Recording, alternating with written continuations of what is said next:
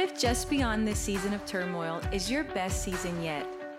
Kevin Wallace dives into how God can turn any season into a time of blessing in his new book, After This. It's available now to order. Receive your copy today by visiting www.kevinwallace.tv. Stand firm and believe there is an after this.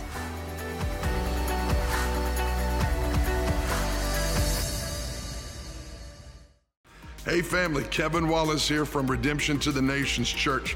I've got a message for you today that I believe God gave me to bring strength and hope and joy to your journey. I want you to get your heart open. I want you to get ready to receive this word. I don't believe your life's ever going to be the same again. God's getting ready to take you to a new level. I'll see you at the end of this message and we'll pray together. God bless. Enjoy this word.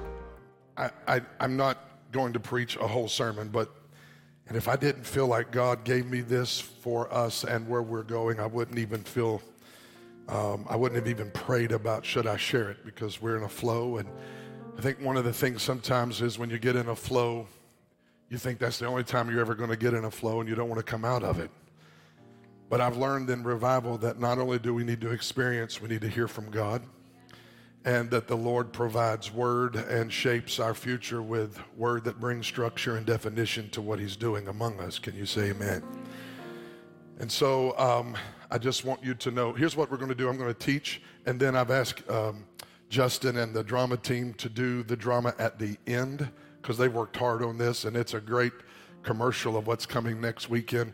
And how many are thankful for our uh, fine arts department? This is just an amazing group of people.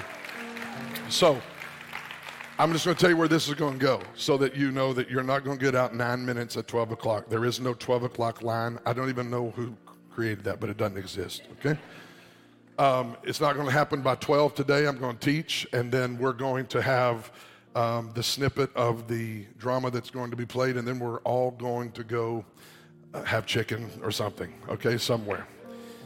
So uh, I just want you to know I feel no pressure, and I'm just going to speak until I feel the anointing lift. Amen. And, uh, and I feel God shift us somewhere else, and, and we'll do it then. So let me say a couple things while you're opening your Bible to Luke chapter 2. Luke chapter 2. Um, I don't want Athens to hear me, and I want everybody in the house to hear me. This is, this is, I believe, a download from heaven. When I'm, and, and I'm not talking about my sermon. I'm talking about direction. I'm getting ready to give you. I really believe we've heard from God. Um, as we race toward 2022, uh, many of you remember a couple of weeks ago, Devin preached a message about the glory of the Lord. How many were here for that Sunday? It was a powerful Sunday, and she began to release uh, about the glory of the Lord and 100 days to glory. And that was the result of an intercessor's dream that God gave one of the intercessors in our house uh, where a number of people in the dream, uh, myself, Devin, other leaders in our church, were saying 100 days to glory, 100 days to glory. And when Devin shared the dream with me, we get dreams and, and visions all the time, and I want you to know I receive every one of those that are sent in. We pray over them and we weigh it, ask the Lord, give us wisdom on executing it. But this dream just felt a little different and a little deeper. And Devin began to share it with me. And when she began to pray into it, she got some revelation on it. She began to preach out of that revelation. After that sermon, I began to ask, ask God, what are you saying to Redemption to the Nations Church? And I believe God began to speak beyond just our church fellowship, although this was the intended target. And God began to say to me, this 100 days of glory is really a movement and um, 100 Days to Glory. And so we were in a pastor's meeting just this past week, in fact, and I felt like God whispered to me, He said, This is the 100 movement. And as you race and as we race toward 2022, um, on January 1, I want you to begin a 100 movement. And the first 100 days of 2022, I want you spending it preparing for the glory of the Lord the first 100 days. And he said, I want you and Devin to begin to believe for 100 leaders who will join this 100 movement. Pastors, uh, parachurch leaders, whoever's watching this later, watching it right now. We believe that God's going to do it here and then he's going to share this in the hearts of 100 leaders. And here's what it means. For the first 100 days of 2022, Devin and I are going to um, join uh, a hundred leaders, or whoever they are, from wherever they are, and they're going to join this house for the first 100 days of 2022. And here's what we're going to commit to God 100 minutes of prayer per week to God. That's 12 to 15 minutes of prayer a day. 100 minutes in the Word per week. That sounds daunting, right? Everybody's like, oh my gosh, 100. That's 12 to 15 minutes a day in the Bible. 100 days of generosity and random acts of kindness. And 100 days of consecration of something or fasting an item, not a not no food for 100 days, but but like me, I'm I'm just telling you right now, I'm giving up sweet tea for 100 days. Somebody said, What about fried chicken? Don't push your luck, okay? but for 100 days, I'm not going to drink an ounce of sweet tea, which is what I drink all the time. And, and here's the deal I'm believing God, and in the first 100 days of this year, a people are going to get more prepared than they've ever been before. And you say, Pastor, 12 to 15 minutes of prayer a day, I can't do that. We're going to talk about prayer this morning because it's it's a farce and a lie that born again people can't talk to the God that saved them for 12 or 15 minutes a day. How many know Jesus is coming? How many know he's going to reveal his glory? The book of Isaiah, the 40th chapter, the fifth verse says, The glory of the Lord shall be revealed, and all flesh shall see it together, for the mouth of the Lord has spoken it. The glory of the Lord shall be revealed. And yet, as we're getting ready to read in a portion of the Christmas story this morning, when Jesus arrived, the Bible says in the Gospel of St. Luke, the second chapter, there was no room for him. There was no vacancy for Jesus. So look at this Luke, Luke chapter 2, Luke chapter 2, Luke chapter 2. Put Luke 2 up on the screen, if you will. Thank you. Verse 4. I want to read this together. How many want to have room for Jesus? Joseph also went up from Galilee out of the city of Nazareth into Judea to the city of David, which is called Bethlehem, because he was the of the house and lineage of David. He did this to be registered with Mary, his betrothed wife, who was with child. So it was that while they were there, the days were completed for her to be delivered. She brought forth her firstborn son and wrapped him in swaddling clothes, and she put him in a manger because there was no room for them in the inn. What do you do when there is no vacancy for Jesus? What do you do when there's no vacancy for Jesus? I don't know what other people are going to do, but I know what we're going to do. We're going to make room for the King. And for the next four weeks, I want to talk about how we make room for Jesus in our lives and in our church. And we're going to talk about those four things prayer, time in the Word, random acts of kindness and generosity. And I'm going to focus more about what we do for others outside this building than how we do it for people inside this building. And the fourth thing is consecration and fasting. And I'm going to tell you this right now. If we come out of this committed to the Word of God and ask God to give us the grace for this, lives are getting ready to transform and families are getting ready to change. In fact, I believe cities and communities and regions can change if the people of God will just begin to say, I'm going to make room. How many want to make room for Jesus this morning? How many can say, Lord, there's going to be a vacancy sign? There's, going to be, there's not going to be a no vacancy sign in my heart. How many going to make room for Jesus today? And for a few minutes, I want to talk about making room for Jesus through prayer. Look at somebody, tell them, neighbor, a family that prays together stays together. Tell them a church that prays together stays together. Tell them men and women ought always pray and give thanks to God. How many believe that? Say amen. Lord, for a few moments, help me to teach on making room for you in prayer. In Jesus' name, and everyone said amen.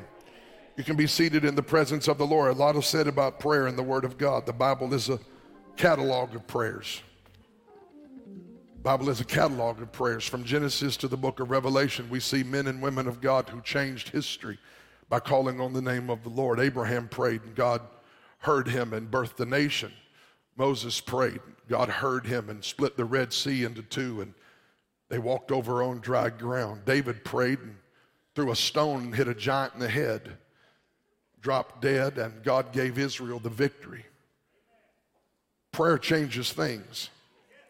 There's a lot to be said about prayer, and the Bible has a lot to say about prayer. But as I thought about what I would say about prayer to the people of God in this house this morning, I, I, I want to do something. I want to, with the help of God, remove the stigma from prayer because somehow prayer has become almost taboo in the church. And I don't just say that, I, I, I really get nervous and concerned sometimes that the church has, a, has relied on a lot of other things and we have lost the art of prayer. And there's nothing more powerful on earth than a person who knows they have audience with heaven. And yet sometimes we think that God is a gajillion miles away and that we can't access God or touch the heart of God or reach God. But the reality of it is, God is only as far away as your prayer and my prayer are. And if we call on the name of the Lord and believe His word and believe He is who He said He is, we will see results and we will see God move in our life. Scripture is clear we have not because we ask not.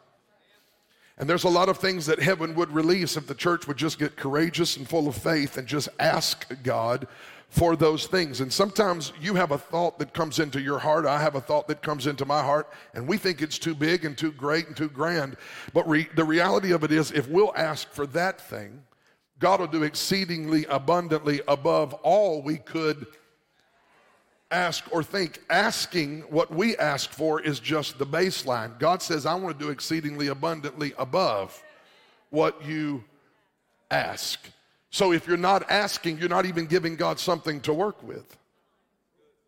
If you're not asking God, you've not even given him a place to start. Ask God for what he puts in your spirit. He gives you and I the desires of our heart. I don't think that just means He's our genie in the sky that makes our dreams come true. I think that means God plants in us desires to ask Him for so that we can understand the divine connection between heaven and earth. He's simply looking for people who will get the download, open their mouth, and say it, and then He will send His power to accomplish what it is we have prayed for. And so I want you and I to get in a, in, in, a posture, in a place of asking God. And I'm not just talking about new cars and houses and all that stuff. How many know, how many people in here have had stuff and when you got it, it's like it didn't last as long as you thought it would? Because stuff is always temporal, and what we're craving in this day and time and in this moment of, of history, what we're craving is the eternal.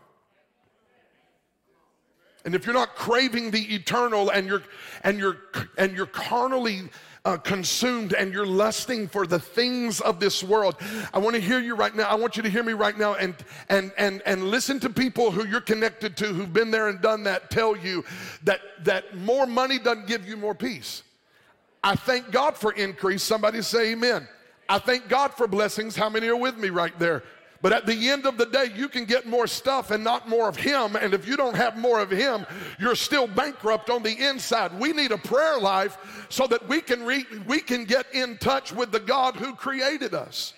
We can hear the voice of the one who gave us, uh, as Devin said this morning, our, our original identity. Some of us are walking around in life with no purpose, no future, no focus, no direction because we haven't gone to the one who put us on the planet with the purpose that he gave us. And we've got to get back to the one who gave us original intent and original design. Prayer does that. And I want to talk about, I want to dispel, listen, I want to dispel today um, the idea that prayer is a hardship, and I want to talk about prayer is a fellowship, prayer is worship, and prayer is partnership. If you're taking notes, that's where I'm going today. Look at your neighbor, tell your neighbor, prayer is not a hardship. This is a lie of the enemy that prayer is hard. Well, it is hard, Pastor. Listen, I know what you mean, and I've been there too. But the reality of it is, prayer is only difficult when you think you're failing at it. And it is the job of the enemy to persuade you and I to believe that we stink at prayer. He wants us to think that we don't know how to pray, that we're not effective in prayer, that when we pray it's a waste of time. We come out feeling more guilty than we than we were before we went into prayer. We come out feeling condemned and like, you know, if you were really saved, you would know how to pray. Listen, I want to tell you the only way you and I fail at prayer is not to do it. The only way we fail at prayer is not to do it. Because there are people who tell you that, that, if you don't pray an hour a day, you're not really born again. If you don't pray an hour, listen, there are days I pray an hour a day. there are days I pray 15 minutes a day. There are days I pray in my in tongues under my breath half of the day, and there are some days that all I did was whisper three or four sentences to God. Some of y'all can't handle that. I'm going to tell you right now if, if you think that it's about meeting a quota, you have lost the intimacy required for it to feel like what it's supposed to feel like. Jesus even said, Thank you, Lord, that when you pray, this is in Matthew chapter 6, when you pray, don't pray like the Pharisees who stand on the corner, listen carefully, and they think they are heard for their many words. There are people who think that because they say more in prayer, they get more from heaven. And I'm telling you, Elijah prayed a 63 word prayer, and heaven split open, and fire fell that consumed the sacrifice and licked up the water in the trenches. This is not about how long you pray, if while you're praying, you're simply saying things to meet a quota. If you'll call, how many know all you do is call on the name of the Lord and you shall be saved? And sometimes we complicate this matter, and sometimes we don't pray because we have been guilted by religion into believing we're not good at prayer. In Luke's gospel, the Bible says in Luke 11, verse 1, Jesus was in a private place praying. Now, how many know that's not abnormal for Jesus? It's not abnormal in Luke 11, verse 1, that he's in a certain place alone praying. Why is that not abnormal? Because Luke 5 16 says, Jesus often withdrew to lonely places to pray. How many know when you withdraw to lonely places to pray, you're not lonely very long? How many have ever been praying and somebody else walk in the room with you? Y'all missing what I'm talking about. How many have ever been in a prayer meeting and people, people say, How do you pray by yourself? Well, when you start praying, you're not by yourself very long. Somebody walks in the room and gets in the prayer meeting with you. Hallelujah.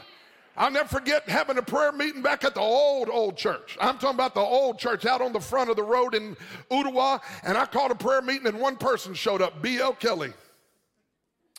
I was so mad, frustrated, hurt. I mean, we had maybe 75, 100 people come to the church, and two people showed up the preacher and the pastor emeritus. And I'm walking around half mad, half hateful, and B.L. Kelly is lost in the Holy Ghost. And I came over there and he said, What's wrong with you? You look like you're mad. He said, I, he said, I am mad. And I, he said, Why are you mad? I said, Because nobody came. He said, Really? He, had, he didn't even know nobody showed up but me and him. He'd gotten so caught up in the presence of God, he didn't care about who didn't come. He was grateful for the one that showed up. I'm telling you right now, a movement is happening in this house, and a movement is coming to this land, and it will not be for the multitude. The minority will jump in it, and I want you to know that God is not going to withdraw what He wants to do simply because He cannot find a multitude. He told me to tell somebody the minority is going to capture His heart, the minority is going to get His attention. He's going to move at the voice of one, one crying in the wilderness, one hungry for the glory of God God, if there's just one in here that catches what I'm saying today, one man standing up with a prayer life can turn a whole house. One woman standing up with a prayer life can touch a whole house. Somebody shout. Prayer is not a hardship. Jesus, when the disciples came to Jesus, he had been praying in a certain place, and here's what they asked him Lord, teach us how to pray. And if he wanted us to, to know about how long it was and how much that mattered, if that's what it was about, he'd have said, Pray, pray, pray. Say, say, say. Talk, talk, talk. Even when you don't have nothing to say, say something. Just keep talking. That's not what he taught them. When they asked him to teach, when he when they said to Jesus, teach us to pray, here's what he taught them. He said, You want to know how to pray? Here's how you pray. Our Father, who art in heaven, hallowed be thy name. Thy kingdom come, thy will be done on earth as it is in heaven. Give us this day our daily bread. Forgive us our trespasses as we forgive those who've trespassed against us. And lead us not into temptation, but deliver us from evil. Come on, football players, even unsaved football players know this prayer. For thine is the kingdom and the power and the glory glory forever and forever. Amen. And can you see Peter, James, John, and the apostles standing there going,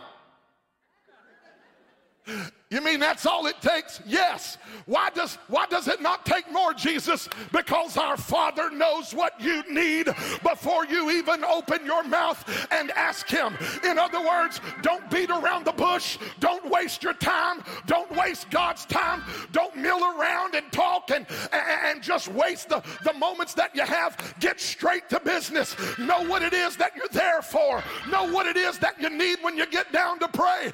God already knows and he's waiting on you to acknowledge your need. And when you acknowledge your need, He's willing to release the anointing, He's willing to release the answer. How many know that God's in the business of answering prayers? Say amen.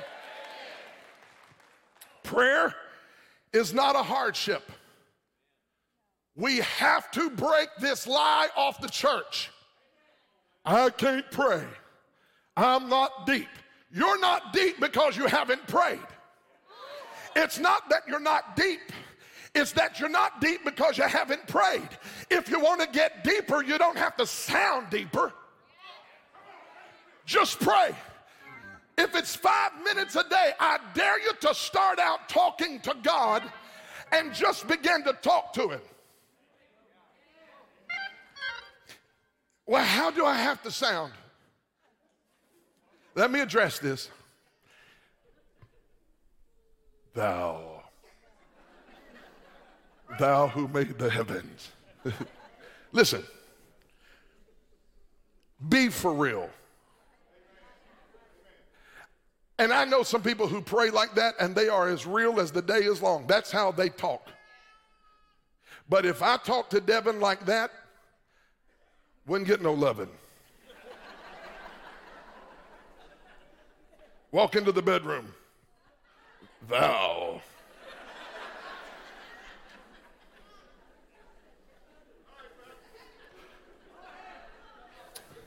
Some of us want power and we want the anointing, but we don't want intimacy in prayer. And God said, I don't want you to come in talking like a religious priest. I want you coming talking like a son and a daughter. I don't want you to come in pretending to be something you're not and trying to make me think because of your vernacular and your accent that, that, that you walk in some super spiritual level. There are some times when all I can do is with a trembling jaw and tears running down my face, lift my hands and say, Lord, I need you right now. I, I don't have time to work it up. I don't have time to play. I don't have time to go through. I need a prayer through. And I want to thank God this morning that it's not about me sounding pious and religious. It's not about me sounding Pentecostal. It's about me opening my mouth and making my petition known. The Bible said in Psalm 34 this poor man cried unto the Lord, and the Lord heard him and delivered him out of all of his trouble. Prayer is not a hardship. Number one, prayer is a fellowship. Prayer is a fellowship. How many are thankful for fellowship with God? Now, listen to this. In the book of Genesis, the third chapter, after Adam sinned, the Bible said Adam hid himself. Say, Adam hid himself. Eighth verse. Adam hid himself from God. Why? Because he had sinned. And when he sinned, he covered he and Eve with fig leaves. Why fig leaves? Because he's in a garden. Think about it. And what is he trying to do by covering himself with fig leaves? He's trying to camouflage himself. He's trying to blend in. He doesn't want God to see him. And so he hides himself and he camouflages himself, which is exactly what we do on Sunday. We come into church and we don't have fr- freedom and we don't have peace and we have all this guilt on us because throughout the week we've gotten some sin involved in our life and we've committed some sin and we never confessed our sin and we never asked the Lord to cleanse us and we never got rid of the sin. So we come in here on Sunday, watch, with the shame of sin on us and we don't want to lift our hands because we know the mess we made. Is anybody listening to me right now? And we know the stuff we've done and we've screwed it up and we've made a royal mess out of it. And so, what happens when we come to church and God starts talking? We start hiding. But I want to tell you what kind of God we serve. He doesn't sit in some far removed corner of the universe and watch us hide behind the fig leaves of religion.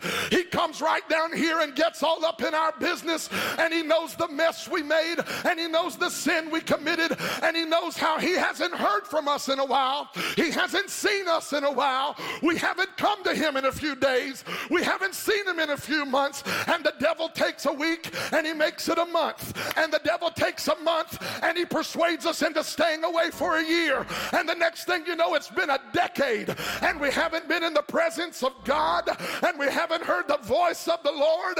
And the devil keeps on piling shame and reproach and condemnation upon us until finally God comes in and says, Adam, Jim, Bob, okay, ladies, Susie, Shantae, where are you? You're not where I left you. What, where did, when's the last time Adam saw God? He saw God when God took a big deep breath and breathed into his nostrils. God help me teach right here. How can you breathe breath into someone's nostrils and not be face to face? God and Adam were face to face. But when he sinned, Adam got away from the face of God and he ran to the bushes to hide from God. That is what the devil, I feel the Lord on my neck right now. I feel him running up and down my back. That is what the Lord wants, uh, the devil wants for you and I. It is for us who are saved and created, who stood by the grace of God in the face of God and received the life of God. He wants us to run and He wants us to hide and He wants us to live in shame and He wants us to lose fellowship. But I came to tell you God's too good to leave you screwed up and disconnected and out of fellowship. So He ran back to Adam and said, Where are you? And Adam said, I hid. Why did you hide, Adam? Because I sinned. And the Lord said, Who told you you were naked? Who told you you messed it up. I want to tell you this today that the voice of God is very different than the voice of the enemy. And if you don't get in a place of prayer, you'll listen to the devil more than you listen to your creator. That's why prayer is necessary. You'll never know who you are until you touch the heart of the one that created you. Slap your neighbor, tell your neighbor, prayer is a fellowship. Prayer is a fellowship. Watch this. So in Acts, I gotta hurry, Acts 3 19. Yeah, baby. If you could see what she's doing to me while I preach, she wants me to pick her up and she's got something to say. I know it, I feel it. Acts 3 19. Watch. Repent and be converted, that your sins may be blotted out. Watch, that times of refreshing shall come from the presence of the Lord. You ready for this? That word presence in the Greek is the Greek word for face. Y'all are missing what I'm saying. Fellowship was broken, fellowship was ruined. Sin got in the picture and marred the fellowship. We were face to face with God, and now we got away from the Lord, and our heart got full of stuff. It got full of sin, and we disconnected from God. But the Bible said in Acts 3 repent. That doesn't mean you come down here and hawk up a bunch of tears and you cry a bunch of crocodile tears, and Lord, I'm sorry, and then run back out and do it again. Repentance is the Greek word metanoia. It means to not only say, I'm sorry, but God changed my mind and change my behavior and take out of me the affections for the things of this world. I don't want to love anything more than I love Jesus. I don't want to want anything more than I want you. Say amen, somebody. I want to I want to him more than I want anything else in this life. And if there's anything in me with a divided allegiance, rip it out of my soul. Give me a pure heart. I want to see God. Fellowship is coming into restoration. When I announced 100 minutes of prayer a week, people sighed. But you start telling them how much time they spent on Facebook. See, and you say this, and people say, why does he always bring that up? Because it is a direct contradiction of what the Bible teaches. Stop telling us that you can't pray, but you got enough Oh God, please. You, don't let me do this, Lord. This was such a good sermon. And now I'm going to make everybody mad and tick everybody off.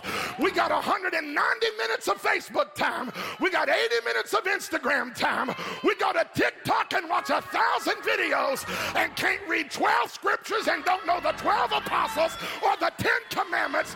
The devil is a liar.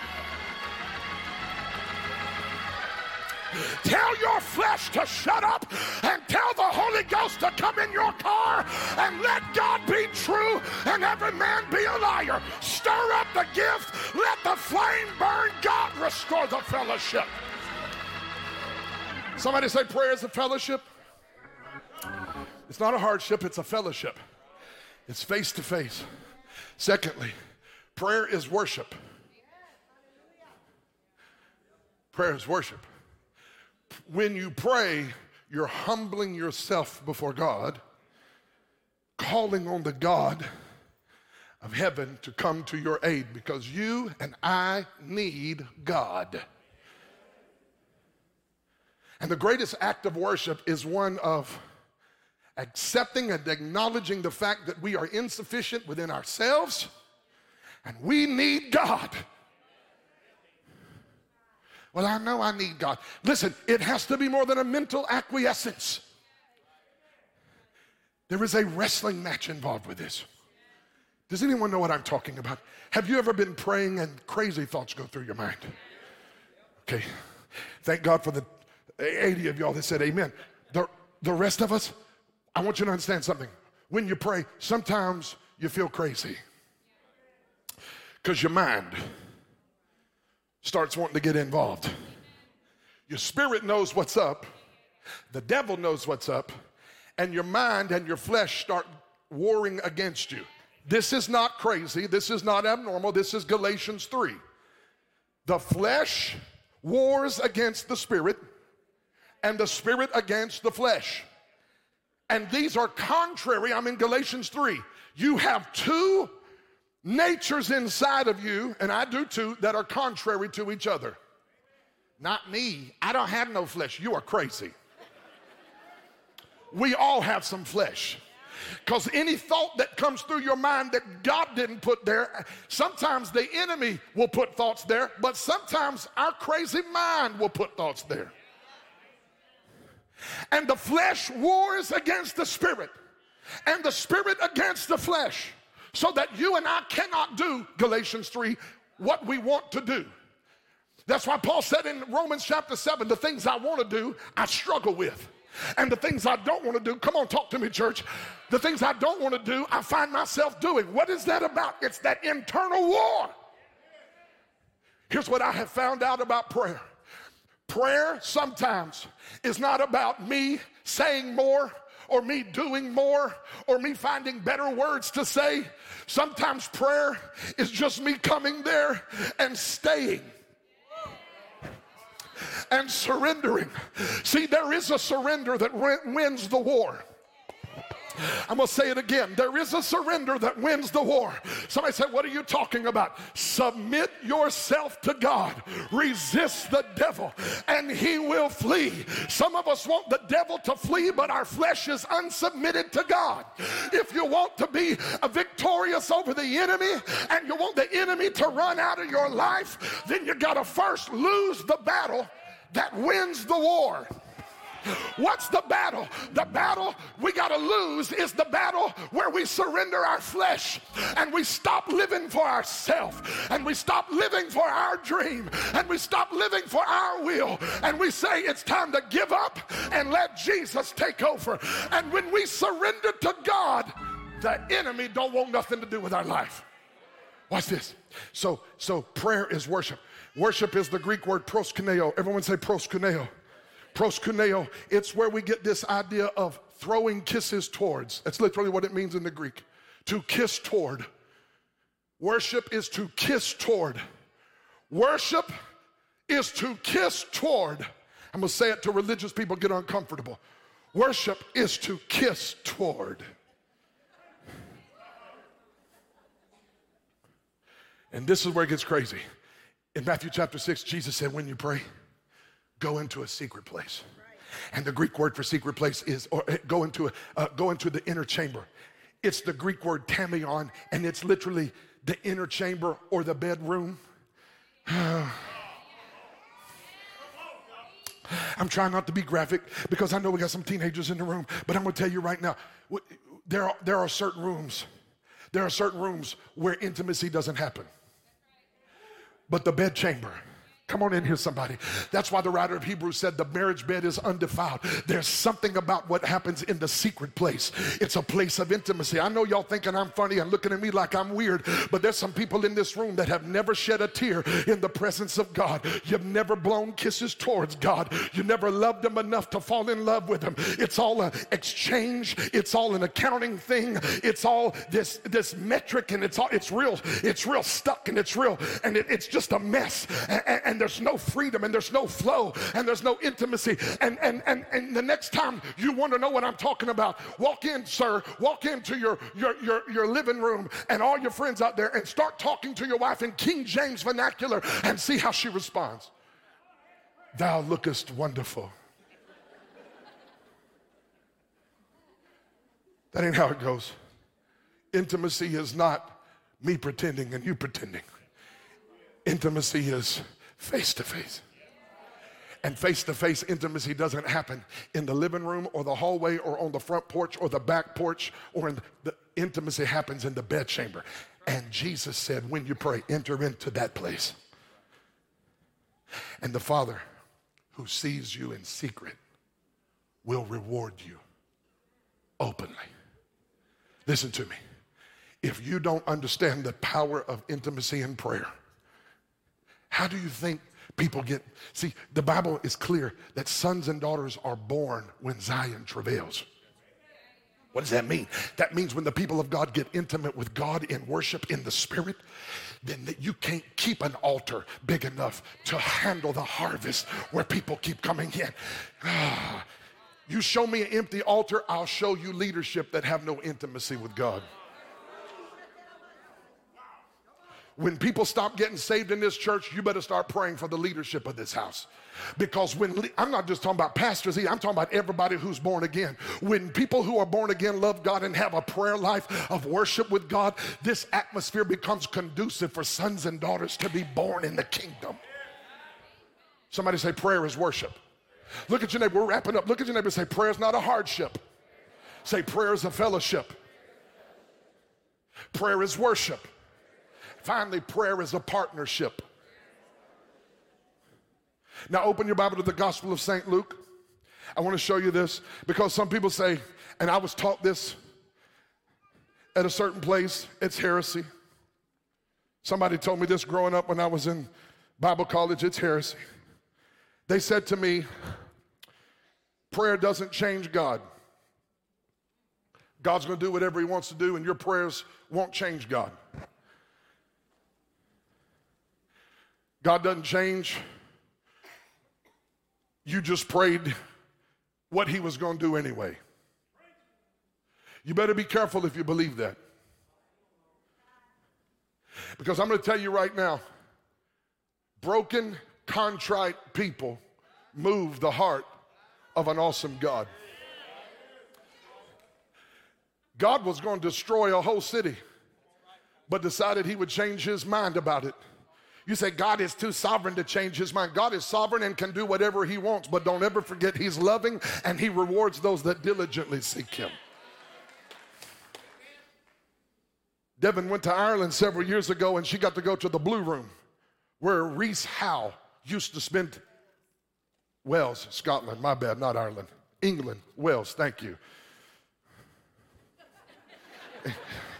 Somewhere over there, she went to the Blue Room where Rees Howells, a mighty, mighty man of prayer, would spend time in his blue room. It was his place of prayer. His prayer life was so powerful and effective that Winston Churchill would call him and say, Rees, what is God showing you in prayer? The entire war, I believe with all my heart, hung in the balance of righteous men and women praying and having the mind of God that kept an evil man at bay. Hear me when I tell you that prayer changes things. Now, if you don't pray, you will never know what could have been. That I can agree with. But I'm going to tell you right now when God hears the prayers of the righteous and God sees someone on earth that believes he has the power to change what is happening in their generation, he is simply waiting on partnership. I'm, i could show you a number of places, but let me just show you one. In Luke chapter 10, he says to the disciples, Pray Make sure I give you the right address here. Pray and ask God. The harvest is truly great. This is Luke 10 2. If you can put that up on the screen, Chad. I'm closing with this. Luke 10 2. Pray, everybody say, pray. pray. The Lord of the harvest to send out laborers into the harvest.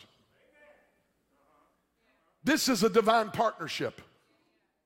He said, I need you who are on the earth to pray to the God of heaven that he raises up harvesters. The implication to me is God is inviting us to partner with him and pray for an increase of harvesters. Why? Because the harvest is ripe and ready. So, what happens if we don't pray for that? Then you have ears of corn that are ready to be reaped. But if you and I haven't prayed for harvesters, you have a crop that is ready, but no one to bring it in. Jesus is inviting us to partner with heaven. Pray for the Lord of the harvester, for the Lord of, for, pray for the laborers in the harvest because the harvest truly is plenteous. Watch this. He said, Pray that they be sent out, hurled, ekballo. That's what it means, ekballo, to hurl and to throw laborers out into the field. Urgent. We don't have time to argue over what songs we're going to sing. People are dying and going to hell.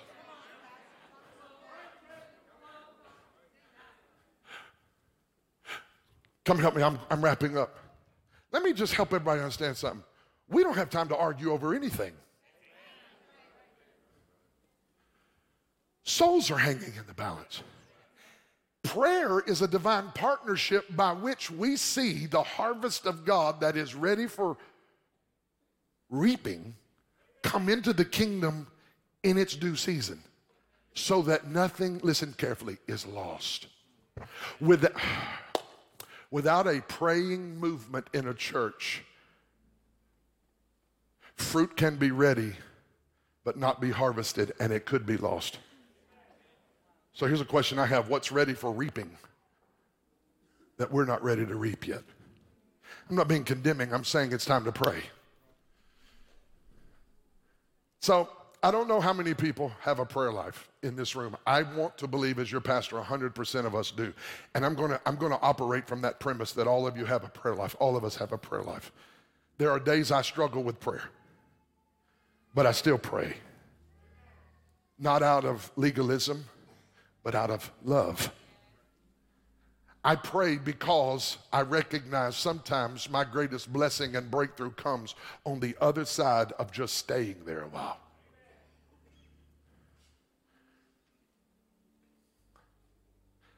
Last night is the kind of prayer meeting I didn't want it to end, I'll be honest with you. I felt God's wind invade my house. I felt the presence, I sensed the presence of God. God began to speak to me, began to reveal His glory, began to pour out His goodness. I didn't want it to end. I want you to understand that we got to get past this thing of prayer as a hardship. The first hundred days of 2022, I'm going to ask every one of you to spend 100 minutes of prayer a week. You say, Pastor, you just got through telling us that it's not about how long you're in it, and now you're giving us. Listen, it's about understanding. If you ever just start praying, 12 minutes is the least you'd have to worry about. Let me give you some thoughts. Have a prayer plan. Write this down if you're taking notes. Have a prayer plan. You say, Pastor, Um, I, I, don't want to be scripted in my prayer. Listen, here's what I wrote down. Where's my notes? Uh, I want to I want to give you this. Pray for what you know you need, and be willing to pray for things God shows you that you didn't know you needed. But if you know you need God to touch your family, write that down and pray that. Pray. If you know you need, if you know you need healing, pray for that. If you know our nation needs God, pray for that. Don't be afraid to write down a prayer plan. Pray the plan. And if the Spirit of God begins to show you something in prayer you didn't know you needed, just pray for that. Pray by yourself. But how many know that sometimes you need a prayer partner or a prayer circle? Come on, somebody. So don't just say prayer's hard. Prayer is a challenge sometimes because our flesh is involved, but remove the flesh by coming in prepared with, with a plan and even getting a circle of prayer leaders who pray with you. 12 minutes ain't hard to pray. I'm, I'm telling you this if this house, not if, but when this house begins to see people praying and spending time with God, watch the level of love increase, watch the level of glory increase. Stand with me, I'm through. Watch the level of peace increase. Watch the level of miracles increase.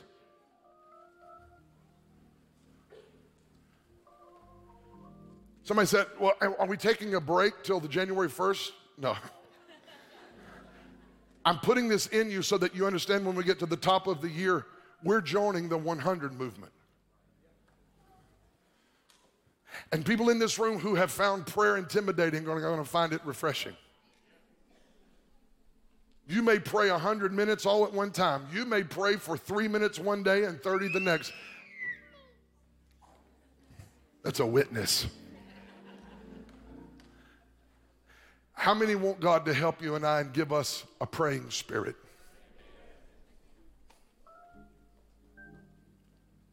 I want the the team to come and be prepared in just a moment, but I want to pray for the church. We've had people come and give their life to God, and people been forgiven already.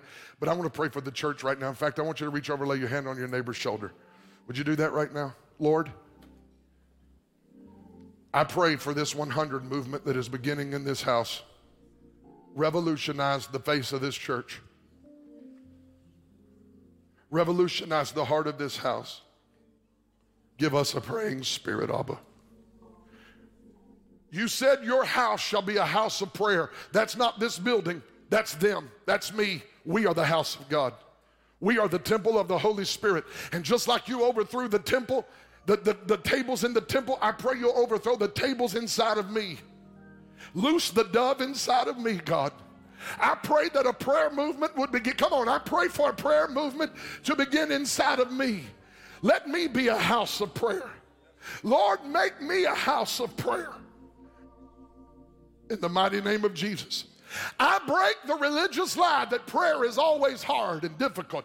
Show us the pleasure of prayer.